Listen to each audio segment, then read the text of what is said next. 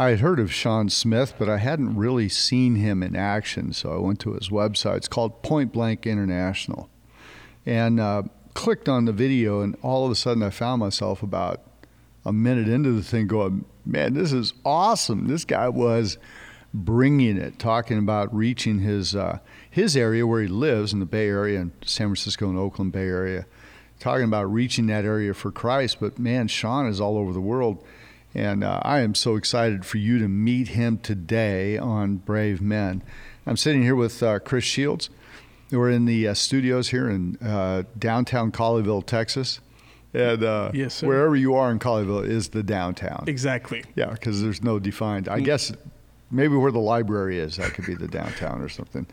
But uh, but you knew about Sean. You told me about him. Yes. And you go, man, this guy is awesome. So I went to his site and went, oh my gosh, man. Yes, I'll never forget. I heard him preach for the first time at Christ for the Nations, and it was just powerful. You know, because you have so many different. You have people that speak, and then you have people that have demonstration of power. Yeah. And you know, when he spoke, it you could see the difference in the room where the Holy Spirit just released through the Mm. words that he was speaking, and I was just like, man, this is someone that I want to tailor my ministry after. This is someone that I want to follow. You know, and um, just learn from. And that's why I was like, hey, Paul, we have to. And I also want to marry a wife that that preaches. like, like his, his wife, wife, yeah. yes, Christa is amazing. She's amazing. She's a powerhouse, Yeah, you know, she is. and that's a power couple. You know, it's Yeah, you know, I I get I get totally psyched up. You know, we do Christian Men's Network around the world. We're in over hundred nations, and I get so psyched up when I meet men who are younger than me, like this guy, who are raising up the next generation Yes. also.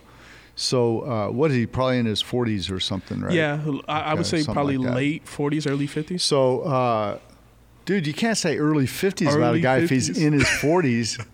that would be really rude, man. That was so. Uh, Chris, you're about to get fired again, man. Again? Again? Man. Yeah. Anyway, so, uh, but man, he's raising up the next generation. He's got a bunch of young guys travel with him. They do stuff. It is Sean Smith's amazing.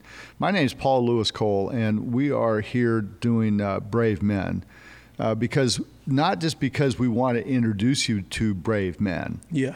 The desire really is that we impart something that helps us become brave men. Exactly. Man, and you nailed it, Chris, when you said you you saw that guy and you go, I want to be like him. Exactly. You know, and, and that's what the writer of Psalms, David said, I'll bring the godly of the land to my home uh, and, and make them our heroes. My dad practiced that when he would bring men to our house, and I'd be like, dude, I want to be like him. Yes. You know, I want to be a missionary like him. I want to preach like him. See, and another thing that really, you know, stands out is when you meet your hero Oh, yeah. and how they respond to Yeah, you. yeah. And I'll never forget when I met Sean Smith. One of the humblest people that I've ever met, because I mean, I've got the honor and privilege of meeting a lot of Yeah. you know well-known people. But then there's certain there's different levels of well-known people. You have the people that care and the people that want you to care about them. yeah. You know, it's a big the difference. people that are well known and love being well known. exactly. You know, uh, Proverbs 27, which was uh, when we, we're taping this on the 28th of the month, but uh, the 27th yesterday, reading Proverbs 27.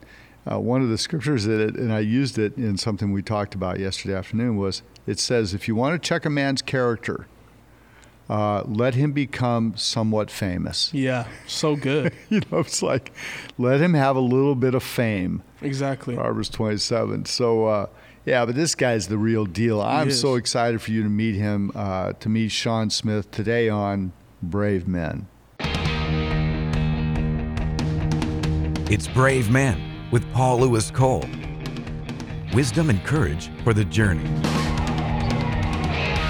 Hey, I'm with Sean Smith with Point Blank International, and I love that title. It it feels like uh, you know, like a Clint Eastwood movie, man. Point Blank, man. It's uh, like you're about firing the gospel, Sean. And I, I, I've seen your stuff. We have mutual friends, Mhm. and uh, but your heart burns for for revival and renewal, man. Where'd that stuff come from? Yes, Where'd sir. this thing like you're traveling all over the world speaking?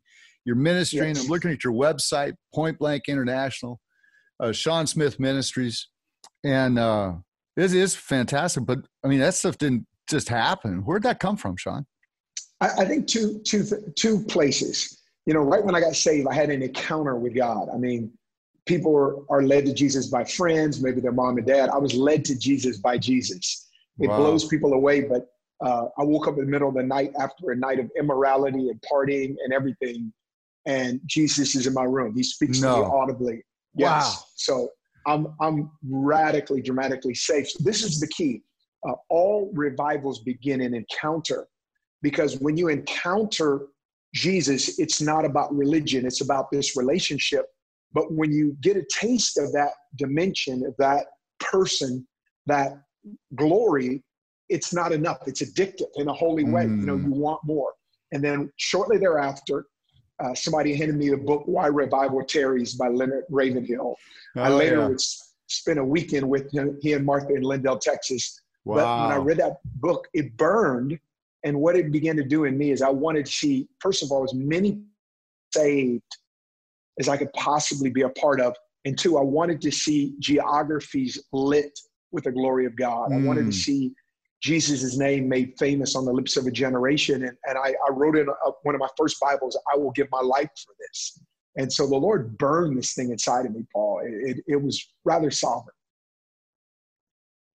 You know, it's it sounds to me like an Emmaus Road experience. True. Where those guys in the King James version, uh, these guys turned to each other after Jesus appeared to them. Which I again, I, I love I love our Lord and Savior Jesus, but his earthly thing is he's like a real guy. Like he just shows up and freaks these guys out. Just and they go, didn't and they're when he leaves, they're like, whoa, whoa, whoa, that was him. And and then the one the other one turns says, didn't our hearts burn within us? Like we felt something. When you talk about an encounter, see, you can argue theology, but you can't argue the fact that my heart changed. That's right. You know, how do you argue with Lazarus? Kid. Hey, dude, I was dead. I wasn't just dead. I was dead, dead. I was like three days, four days, right? Mm-hmm. Not just dead. As they say in New Jersey, you're dead, dead. That's right. So you had an encounter with Christ. Now, how old were you when this happened? I was 21. I was grad- getting ready to graduate from college. So I was 21. Yep. So you were you were uh, where were you in college? I was at the University of Pacific in uh, Northern California, Stockton, California. Okay.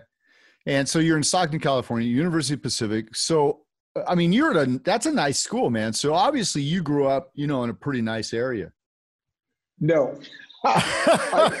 Where did you grow I, up, Sean? I grew up in the hood. Okay. When you start, I grew up in the hood, hood. Uh, yeah. So there's, there's hood and then there's hood, hood. Yeah. Hood, hood. I grew up in West Oakland. Wow. Uh, and uh, grew up I grew up in uh, challenging situation. My mom and dad uh, they were not married. They met at a nightclub. I didn't see my dad till I was five, and then tragically, my dad was murdered when I was nine. He didn't commit a crime. He didn't look like anyone commit a crime. Uh, it was proven in court as racially motivated. He was murdered by police officers, mm. and uh, so there was awards monies given that can only be used for education at that time. They set that stipulation, and so I majored and wanted to major and did in computer engineering. So I went to the University of Pacific at that time. Like I wanted wow. to stay on the West Coast. So, but it was providential because it was there, of course. Uh, two things happened. One, you know, I, I, had this incredible encounter that I talked about, but it, it, was while I was there as well that there was an awesome campus ministry. I was able to be discipled because I'm, I'm a big discipleship guy. And yeah. there are a lot of people that can have an encounter with God or make a commitment but if there's not discipleship an ongoing uh, place where you can be cultivated in terms of your character and all that stuff, a lot of times you, you fail to stay in that place you need to be with the Lord. Wow. You know, I want to come back and hit that. Uh, you grew up in West Oakland, and you grew up in an era where it was, uh, you know, I mean, it was, uh, there were a lot of uh, gangs and I mean, yes. there still is everywhere, but I mean, it was the era of gangs. It was the era of the the black uh, free the free speech movement, the Black Panthers. I mean, yeah. all right. I mean, am yes. I so so? There's just turmoil everywhere around you as you're growing up. Yeah, I, it was. It's funny you should say gangs. I used to run through gangs. I tell people in my neighborhood, you either were part of a gang or you ended up running track in high school. I ran track because I'm running for gangs because uh, even though my dad is not in the house, I'm, I'm raised. That's by, a great line. I was raised by a Southern black grandmother from Dumas, Arkansas. She did not play. I tell people, if you don't know my grandma, just think of Madea off Diary of a Mad Black Woman. That was my grandmother, and she was not playing. Uh, she was she has a she had a profession. It was a disciplinarian. But so, uh, so in other words, your your grandma would make Tyler Perry look soft. No doubt.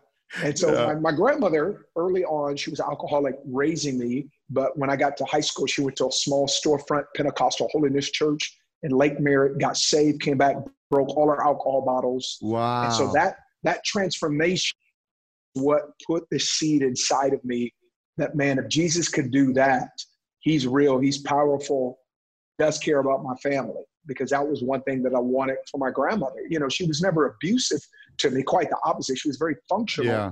But I'd, I'd have to come home and help her to bed or clean up or, or whatever because she would she would make sure I was taken care of. Then she would drink and pass out. That, that happened every day. But when she got saved, she never drunk again after that. Wow. She prayed for me, prophesied over me, Wow. laid hands on me. And I, I think that's the reason why I got saved. You know, that's that's the uh, that's the Timothy thing. You know, who was raised by his mother and his grandmother, and Paul comes along and, and becomes a a mentor and a and a uh, ministers into his life. So you didn't have somebody like that right then. You had your grandma who who prayed for you, and and uh, and you saw her life radically change. I saw Right my grandma's life radically, right in front of me. She So uh, she walked, caught the bus, came back, broke all her alcohol bottles. I looked at her, and I'm, you know, I'm in high school. So you, you're a junior in high school. You think you got the cure to cancer. You know, yeah, everything. right. Yeah, you. So I'm, I'm thinking, okay, grandma, you, you, you probably need to do a 12 step. You, you're probably going to go back. It's a fad. And she looked at me without me saying a word. She says, grandma don't need to take 12 steps. Grandma just need to take one step to Jesus. He set me free. And I watched her life. And from that point on, my heart was warm towards Jesus and the things of God. Because Wow. growing up, it, two things when, when people said Father God, Father was like very foreign to me and it wasn't a good experience. So that concept did, wasn't a concept of endearment. And then when they said Father God loves you, everyone they said they love me either died on me or walked out on me, Wow. except for my grandma. And so she, Jesus, flipped the narrative in my grandma. And so, man, that she was an amazing woman. And she, she would she would prophesy over me. She'd speak over me. She said, "Boy, you're gonna be a preacher." And I'm like, "Oh no!" I, I wouldn't say that to her because I didn't want to disrespect her. She would she'd pick up a biscuit now and hit me upside my head. But uh, you know, she was right. She was right. Thank you, Lord. Isn't that something? You know, it's it's amazing how much impact we have on people's lives when when we don't even realize it. It's true. Just a kind word, a strong word, a uh, you know, like, hey, son, you know, you're, you know, it's a. Uh, I've got a, a dear friend, close friend, Dwayne Pickett, who pastors a New Jerusalem Church in uh, Jackson, Mississippi, and we were talking about the attack on young uh, men of color Mhm. and uh, of the enemy trying you know just there's this like concerted like your dad getting shot you know and it's a racially Right. motivated police shooting and that stuff happened when dwayne was growing up growing up all the time and you know dwayne and i were talking about that he said one of the issues in in the culture in the urban culture right today is that it used to be grandfathers on the front porches Mhm. and it used to be grandpas that say hey son come here and they would Mhm. they would take interest in each other and he said today the grandpas still want to be players you know what? Wow, that's that's. I said, that's, I said, is- Dwayne, that's the Viagra syndrome. it's a, it's a chemical thing, man. They think they still got it. So- You know, so so you grow up going to University of Pacific, but then now this I want this one to come back to. So you grow up in this tumultuous thing. I mean, you know, uh, I I mean, you were there in the, the Richmond riots. You were there during stuff that happened all through Oakland. You saw stuff happen in San Francisco, all that that whole Bay Area, San Jose, crazy Mhm. stuff. Which is actually, if I'm not mistaken, that's where your dad got shot. Is that right? right, San Jose, California. Yes. So all the tumult of the 70s and 80s and, and every all the changes and things that were going on that you grew up in that. You go to the University of Pacific, Mhm. Christ meets you there. Right. Then, but then somebody began to help you reframe your world. What does that Yeah. look like to help somebody do that? What happened to you, and how do we do that for men today, Sean? You know, I think it's so important because I think you can have an encounter, uh, you can make a commitment to Christ, but without discipleship, uh, you know, Ecclesiastes better than one, for they'll receive a better Yeah. reward for their labor. But then it goes on to say that if one falls down, the other one can pick them up. And I think in life, life comes at you hard and hits often. And so you need to have some people that can lift you up. But in addition to that, I think you know, you think about it. We'll, we we train our bodies, we work out, we train our minds, we we go to school, get degrees, certificates. But then when it comes to the things of God, we become kind of uh, you know casual. We're not as intentional. But I think discipleship is about having an older believer speak into your life, challenge you, help you to grow, and kind of like you know we see people that have business mentors. We see people that have you know, if they're in the industry, that they may have uh, industry mentors. We need to have people that are able to walk before us and to see the blind spots uh, in our lives. They- Yeah. They, say, you know, you're driving your car, Paul, and you have the side uh, uh, view mirror, rear view mirror, Yeah. and uh, you have a side mirror. But in that little panel in the back of your car that's called the blind spot, you you could have an 18 wheeler there, and sometimes you just need someone to turn around and go, "Oh no, man, don't go in that lane, man. There's somebody Wow. over there." And we need some we need some people like that that will care for our souls. So I had a guy by the name of Donnie Moore. Uh, he was my campus pastor, and he would uh, sit down and we would probably three times a week. We'd sit right across from me in the middle of the student union. We'd open up the Bible, we'd pray, and he would kind of just go right through scripture and show Really? me things and speak into my life. And to this day, I've got an accountability guy that we ask each other those questions: How are we doing? Are we are we walking in purity? How our marriages are doing? And to know that I, I'm going to get on a phone with a brother weekly, if not bi-weekly, you know, or twice a week, I should say Yeah. uh, it, it, it helps keep you straight when you know you have to answer to somebody and look somebody in the eye, you know. Man, no kidding, man. That's that's uh you know, sometimes people go, well, accountability, you know, that's a man, it's too harsh and it's man, it's like, no, no, no, that's called freedom. Because now it's it's my it's brotherhood. That's right. Really what we're talking about is brotherhood. And and uh and it's and it's here's what a brother does say, hey man, how you doing? And and our normal response as a guy is, hey, I'm good. And then uh, a brother says, no, how you doing really? Right. And then the art of conversation is actually in the listening. That's right. So, uh, man, to listen. But he took you to the Word and he walked right through the Bible. Yeah. Because here's Kind of first, taught me. yeah, here's First John one nine. Here's what that means. And here's, I mean, just the basics, right? Here's the Yes. Roman road. Here's Yes. this. And then probably as important as any of those things, and I think a generation is missing that because I think in, in the North American church is missing the component of discipleship. And we've gone away and and I think in an effort to make our churches more user friendly, uh, we've kind of unplugged, you know, Sunday schools, Wednesday nights, uh, Sunday nights, uh, discipleship. And uh, I think what happens is my discipleship, as important as it was, he pulled out the word and prayed for me. He modeled something. And I saw something in his life that made walking with the Lord, walking in holiness and purity attractive. Yeah. Uh, I, I saw a model of a guy that would witness to anything that moved. You know, I saw a guy that uh, would, was generous and would give. And I, I, I didn't understand generosity, you know, coming up. It was all about you get what you can, you can what you get. Grab And, what uh, you can get. Yeah. Yeah. And so he modeled that, you know, it's second Timothy 2 2.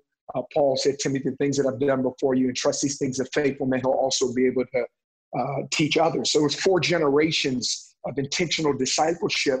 And no wonder the early church exploded because it wasn't so much they had a user friendly uh, approach to a message, it was that they knew how to disciple and, and plant the seed where now we didn't just catch fish, we taught you how to be fishers of men, which is what Jesus said to Peter and the boys, disciples. Yeah, you know, we've got uh, one of our board members, uh, Pastor Eddie Leo in uh, Jakarta, Indonesia. He calls it the one Wow. another lifestyle. Ooh. He says, he says, we're called to love one another. He said, so it's one another. That's how we live. He said, before God was anything else, he was God in community. And, uh, you know, I look at this, uh, I've got a friend who, uh, uh, who said this to me a while back. He said, you know, we, we, re, you know, we re-engineered our churches. You call it user friendly. Some people call it seeker model. Right I have no problem with that in one sense, but I think that model has to shift again because I don't think men are seeking. I think they're running. Yeah, no, I don't think most men are seekers in our day and age. I think they're runners. Oh, that's and, good. And so they're finding all these different distractions to assuage the fact that they'll never become what the core of their hearts said they should become. So good, Paul. So they're Come dealing on. with the shame and the pain of not measuring up. And what right. do you do then? Well, you yes. either back off, and at the age of 40, you become just an old man who's never going to do anything else except a job that you never wanted in the first place, but you only got the job because it was a friend of yours who had it, who knew about an opening. And so you're there 20 years. Now you got no other place to go. So you just go there and your heart dies. You know, mm. and and that's where Jesus is so amazing, Sean. I love what you guys are doing with. Uh, I want to get into this. Uh, I am your sign because this is a Jonah thing. Yes. He's one of my favorite cats. Hey, this is Chris. Let's take a moment, real quick, in the middle of this great conversation to remind you how to get in touch with Paul and Christian Men's Network and the Global Fatherhood Initiative. You can find all the resources for mentoring and fatherhood at cmn.men. That's cmn.men. Christian Men's Network does special events across America and around the world. You can find all the information at cmn.men. Click on events. We also have tremendous resources for churches with special discounts for groups on that website. Everything a church needs from A to Z to mentor and disciple men of all ages and backgrounds. Now, let's get back to this powerful interview between Paul and Sean Smith. Point Blank International is Sean, SeanSmithMinistries.com, and you can get the tools. In fact, there's a very cool video. Uh, I want to, in fact, I want to edit that on the back of this. Is that all right with you? Okay, sure, absolutely.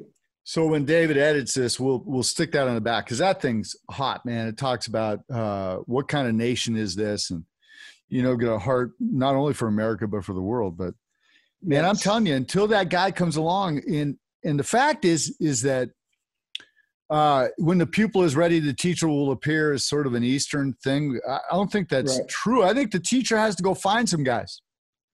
Hey, I like that. I mean, Jesus did. Yeah, Jesus chose them. He prayed all night. And in fact, here's the other thing, Sean, about that that I love is he didn't just take whoever showed up. He goes, no, no, no, no, no. Here's the guys, you, you. And he chose the guys that he was going to disciple, and and uh, and they were jacked up. I mean, they were, dude. They were. So, I mean, the Book of Acts, right? They were so racist. If you were Gentile, you could not get in. Right? And and yeah. really until the church blew up in the late 60s, 69 AD when Jerusalem got ransacked, they still had issues. And then they all had to meet just before that and they had this meeting. And you know, but God used God used regular people that's right. To change the world. And that's your message, Sean. Now your wife yes. is involved in this also and, and your children. You've got two kids. Yes, I got two kids, Brandon and Brittany, and my son is a, a he does two things. He's a youth pastor down in Southern California, as well as a junior varsity basketball coach. And then my daughter is the uh, assistant uh, events coordinator for Jesus Culture, which is a church. They also had a worship team, but they're a church in Sacramento. So both of them. And then my wife, Christa Smith, she travels, she preaches, she's finishing a book uh, for ladies. Uh, actually, wow. for for for uh, she's she's actually writing a book to singles in general. So actually, not ladies. There'll be something later, but uh, so uh, really enjoy enjoy that. And, and here's something, Paul, that I think it, it's kind of this thought of my college years, discipleship and revival. Yeah. Uh, we sometimes get words twisted because they're synonymous, but in the the uniqueness of each word is something very very clear and something that sometimes can be watered down. Let me give you an example. The words normal and typical. You go to a mm. doctor, check your throat, you stethoscope, cough, you, you got a fever, you're coughing. So they say, what you have is normal. Well, that's not true. What they're saying is what you have is typical of someone that has your condition. It's Wow. not normal compared to a healthy person. Wow. I feel like what discipleship did, being exposed to a man that was going at heart after God, and then other people, Mario Murillo and others that, that took me under their wing, is that I began to see a new normal. And that's what I really think this whole Wow. season of, of what God is doing in the midst of COVID 19 is God has given the church a reset button and a new normal. So here's what I'm saying we look around at how people walk out their Christianity and we go, oh, that's normal. No, it's not normal compared to the book of Acts. It's normal compared to North American or other nations that have maybe watered down a standard of Christianity. And I'm not a negative person, so I'm, I'm not taking a big, huge shot Right. at, at it. But it's typical. And so, what God does in revival, He gives us a new glimpse of what normal ought to look like because we've lost sight. And so, what the book of Acts was, was life on life transmission. So, they were immediately exposed that this is book of Acts, apostolic standard Christianity. And so Christianity was never meant to be a vacuum. It was never meant to be, hey, it's just me and God, we're doing our own thing Yeah. hey, find, find your truth. It's my narrative. All these modern euphemisms get away from the fact that church is about community and it's about a normal, it's about a standard. And there's a gap between our visible reality and the biblical reality available. And the gap in between is what I believe the incentive of all revivalists. The hunger of every revivalist say, This is my visible reality. This is the biblical reality of what is available. I can't stay here. There's something in me that burns to go to this place of the fullness uh, because I can't stay back in what I've got if more is available to me. That's I'm just I'm taking notes, man. By the time when I preach this sermon, man, I'm gonna look like a genius, bro. Come on, So- Paul, you preach it, bro. 'Cause I, I, got, I got one from you, man, about Timothy being raised by his grandmother Yeah. and mama, man. That's So- But this whole thing, a new normal, man, that thing's hot.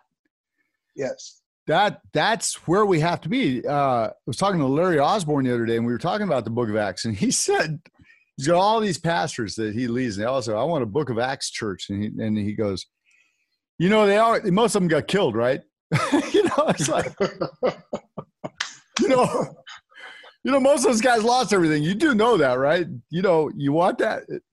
And um, but a new normal is uh, a passion for Christ that actually takes on Christ, his holiness, his love for others, his compassion, his inner strength. Because Jesus, Jesus was a hey, here's a here's one. I just thought of this, man.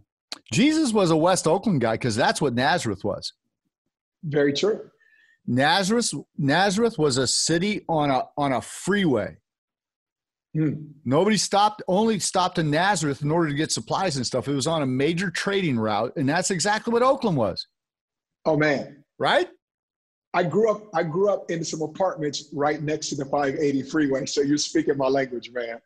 So that's what. So Jesus grew up in a in a West Oakland setting, right? Yeah. He, he grew up Right. under terrorist occupation. Hmm. Uh, he had all these things. His his dad passes away somewhere in his youth. He takes over the family business. He wasn't a carpenter with you know a little finish hammer and some nails. He was a stonemason. That's that's what that was in those days. Uh, they didn't have wood houses. They were made of rocks. And Hmm. he was a husky guy with calluses and That's right. so so my Jesus man, you know, it's uh, I think about that. Was it uh, L.D. Lockett? Was it Lockett's? That's my G, that's my king. Oh, yes, yes, yes, yes. Yeah, I think of that. But my Jesus, like this guy beat up guys in church, Straight up. Yeah. right? And I think it happened more than twice. They recorded twice, and if you read it parallel, it's not the same occasion, so it happened more than once. So I think maybe that's why he had a treasurer. And uh, so there's there's there's that Jesus, but the same guy, that same strength, inner strength of him, was the one that able with those with those tough hands, able to be compassionate to a woman caught in sin. Wow. Wow. Right. So that's that's the Jesus that you're preaching. It's that Mhm. fully orbed And and Jonah, your guy Jonah, I am your sign, which comes from Jonah saying, uh, they say, What's the sign that you come from me? Because I am your sign. That's right. You know, it's funny, these uh Pharisees and Sadducees thought they would catch Jesus. Like those dudes never learn. They're like the old school wily coyote. You just yeah. you're not gonna get Roadrunner. Give it up. He's too fast for you. But they thought they would catch catch him in a trick. So they said, Show us a sign. Well, mm. Jesus just got finished healing a guy who was blind and mute. So imagine the worst life in the world is you can't lead yourself around. By the way, he's also yeah. demonized. Wow. You can't tell anybody about it. So there's no intercourse in terms of yeah. dialogue, in terms of sharing with anyone. Jesus sets this guy free. He's right next to Jesus as these guys are saying, Show us a sign. So people have erroneously taken that passage and said that we shouldn't believe for the miraculous. No, that, that wasn't a statement when Jesus said no sign of evil. What he's saying is, is that if a sign was all it took for you to believe, you would have believed. So what you're uh-huh. saying now is that you don't want a genuine sign to come to faith. You want Ringling Brothers, Barnum and Bailey Circus. I'm not wow. going to give you that. But he says every generation will get this sign. He says, it says in a Luke account, as Jonah was in the belly of the whale, so shall the Son of Man be in the belly of the earth. But I believe Jesus could have likened himself to Moses and, and Israel coming out of Egypt, Daniel coming out of lion's den. Why Jonah? And then just reading this whole thing and kind of the crux, Paul of I am the sign is simply this. I've always, I, I used to always believe that the book of Jonah was just about a, a rebellious prophet that finally got his act together. And of course, a severely wicked, um, barbaric civilization, the Ninevites get saved. But then I begin to realize, no, the book of Jonah is really more about the heart of the Father to wow. say that I'll take rebellious vessels and a hardened people and still bring about my sovereign purposes of revival and awakening. And it, it's amazing. And when Jesus says, no sign to be given, the whole premise of the book is I believe that God will bring that type of catalytic witness to every civilization, to every nation. Come on. And I'm, I'm, I'm, I'm convinced there will be a third great awakening. I'm convinced the greatest number of people that will ever give their life to Christ are about to give their life to Christ. I believe the greatest signs and wonders era that the church has ever seen is about to go off like end of the night Disneyland fireworks. I mean, we're going to see it all. And that's not just like the thing to say that just to kind of get hype. Yeah it's it's biblically based. I mean, I I, I feel like I've I've kind of in my heart developed a theology for revival and harvest, and so I'm, I'm convinced of this thing, man. I, I believe we're going to see it. You and I are going to see this thing. I think we're going to see it. I think the greatest churches haven't been built yet. Here's here's my contention right. with uh, academics and theologians, because I do agree we live in a postmodern world, and and you're, mm-hmm. I mean, you're a graduate student. You you you know you understand the, the greater concepts of stuff and we live in a post-modernity is what it's called yes right. in a postmodern world but but most people also couple that with uh, postmodern post-christian and frankly how can you be post-christian if you've never been christian Oh, I love that. That's good. We never lived in a Christian nation, and we lived in a nation That's in right. which there were people who understood moral law and that came right. out of the great revivalists of, of England that broke away from uh, the dogma of an institutionalized Pharisaical church. So now they right. break away. They they establish, say, okay, we got to have moral law, and so America, where you and I live, the United States, is is built on the sense of moral people will uphold these laws. And but if we don't have a moral center, then we no longer begin to uphold the laws, which is where the nation's breaking down. So I don't believe we're postmodern, post Christian. I think we're postmodern, pre Christian. Ooh, I love that. I think, Sean, because of men like you and your wife Christa and, and your son and and uh, daughter, I th- I believe that the greatest days of the church are ahead of us. And in fact, you know, people pray Maranatha, come Lord Jesus, but I'm saying Maranatha, come Lord Jesus, but wait a while. Yeah. Because there are not enough people saved, not enough of my neighbors. Now, all the neighbors I live around now, we've all they're all followers of Christ now. So, so that's awesome. Come but on. but there's too many neighbors. There's too many people who um, who aren't. So why would I say, "Come, Lord Jesus," because I'm in? Right. How selfish is that, Sean? Right.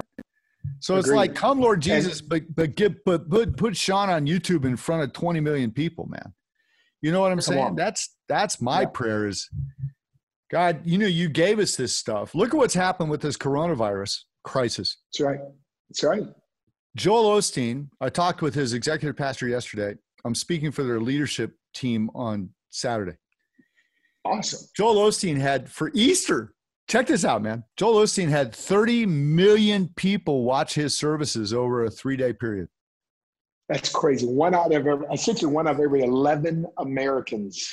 Yeah, well, wherever they were around the world, man, it's right, 30 right, million. right. Much less the the ones that watched Pierre Duplessis and watched you and watched uh, this church and that church and all of our great friends who have who are pastors and I, Yeah. I, I every pastor I talk to goes, dude, it's unbelievable, man. I got all these people in my I got a guy in a little friend of mine, Mike, in Elma, Washington. I don't know how many people in Elma. It might be 1,800, 1,600 in his city. And it's not like in a met- metropolis area, it's out in the country. And he's got, he didn't, he didn't have any production. He's got a, an iPad and he hmm. stands in front of the iPad and preaches. True story.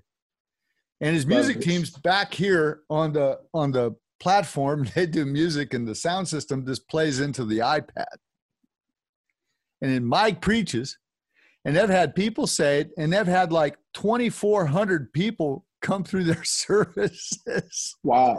Wow. You know, I'm telling you, man, God gave us this stuff, Sean, and and I love, man, you are so captivating on video, dude. I watched your video, and your wife's like, she was like, where did you guys meet? Man, now you ready for this? And it, it, it, to me, it's God.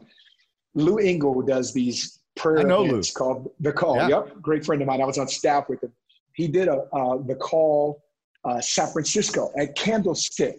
Back, remember back in the 49, I used to play in Candlestick before they moved to Levi Stadium. Yeah, I was there. And uh, uh, well, he asked uh, me to pray for the purity of men in the Bay Area. He asked Christa to pray for the purity of the women in the Bay Area. And then a good friend of ours, Pastor Charles Stock, uh, out in uh, Harrisburg, asked him to kind of, as a former Bay Area guy, he kind of was a pastoral covering and father, and he kind of repented a little bit of the sins of the uh, hippies, but he got caught up in the Jesus People movement in an awesome way.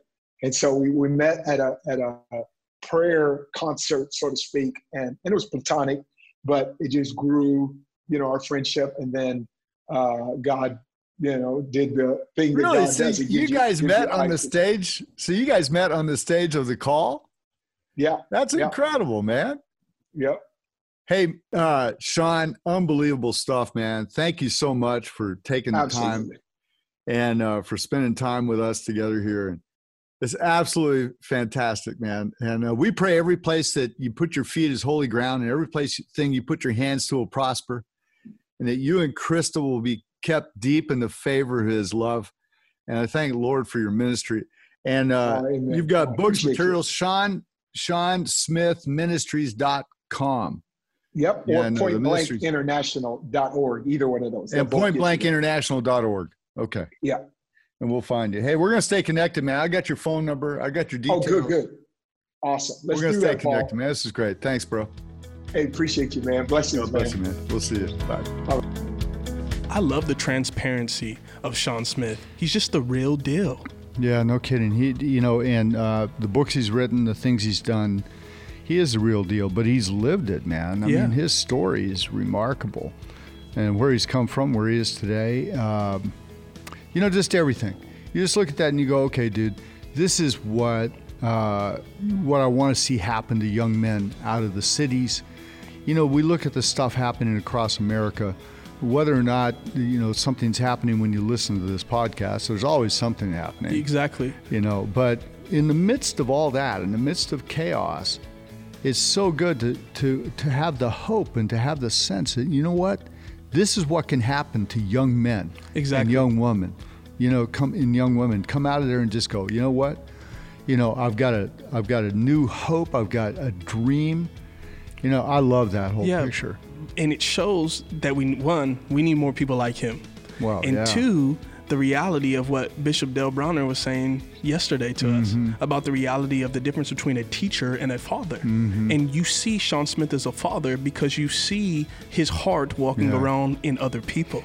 Yeah, Paul the Apostle said this. He said to the church at Corinth, he said, You, you have 10,000 instructors, but not many fathers. Exactly. And the difference is an instructor gives you what he knows, Yes. but a father gives you who he is. Exactly. An instructor will kind of send you out, but a father walks with you. Exactly. You know, so uh, yeah, that's what I, I mentioned right at the start, man. That's what I love about what's happening with this guy's Exactly. ministry. I'm behind it, man. I'm supporting this guy. And uh, this is why we do Brave Men. Uh, I had a call the other day from uh, my friend Mike Mueller up in uh, Elma, Washington. And he had just listened to the Jim Garlow uh, episode. yes. And he just called. He said, Man, I just have to tell you. He said, I've been listening to these podcasts, and it is absolutely stirring me up, Exactly. getting me fired up, and, and getting me cranked up. And we've had so many great men on, and so many guys that we've got coming up in the future. You know? Exactly. I, I'm, I really am excited about it. Me too. And I'm just excited about seeing the impact. You know, and it's like you look out nowadays and you see dark days, but we can sit Mm-hmm. here and be confident, believing in faith that light days are com- are coming. You know, Yeah. bright days are ahead of us. You know. Yeah, you know, uh, Chris Broussard, you know, our friend that's with um, with uh, Fox Sports. He was with ESPN, and uh, but with Fox Sports Insider with the NBA, get the national radio and stuff. But you know, at the end of the day, being a brave man isn't just doing it in public, but it's raising his daughters. So good. Yep.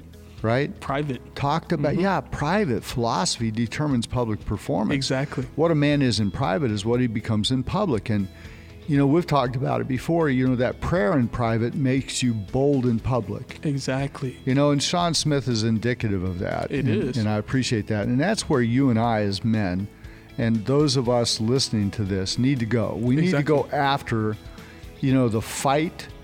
Uh, be who we're supposed to be, become everything God wants us to be, and press in, man.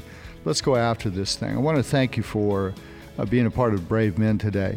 Hey, please do this. Please uh, hit the subscribe button somewhere on your device. And then also share this with others because uh, every time I get a new person that writes into Chris or I, they're like, "Man, I didn't, I didn't know this before. You've already got 50 some episodes out. I hadn't heard it, but I'm so excited to find it now." So And- share it with somebody. I would also encourage you to write a review. Tell us, Oh, you yeah. know, what you, how this is impacting your life. but only a good review. Yeah, Yeah, well, we can handle both. who's this Chris guy?